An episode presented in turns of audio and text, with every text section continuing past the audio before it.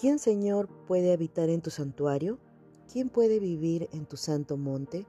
Solo el de conducta intachable, que practica la justicia y de corazón dice la verdad, que no calumnia con su lengua, que no le hace mal a su prójimo ni le acarrea desgracias a su vecino. Salmo 15 del 1 al 3. Mi Dios, gracias por tu palabra que hoy me instruye. Tu deseo es que yo tenga un corazón como el tuyo. Tu deseo es que yo hable solo la verdad. Tu deseo es que yo lleve hoy una vida intachable. Qué gran desafío para tener esa comunión contigo y entrar en tu santuario en armonía. Tú me pides que hoy ponga en práctica lo que tú me has enseñado y así lo haré. Te amo, Señor.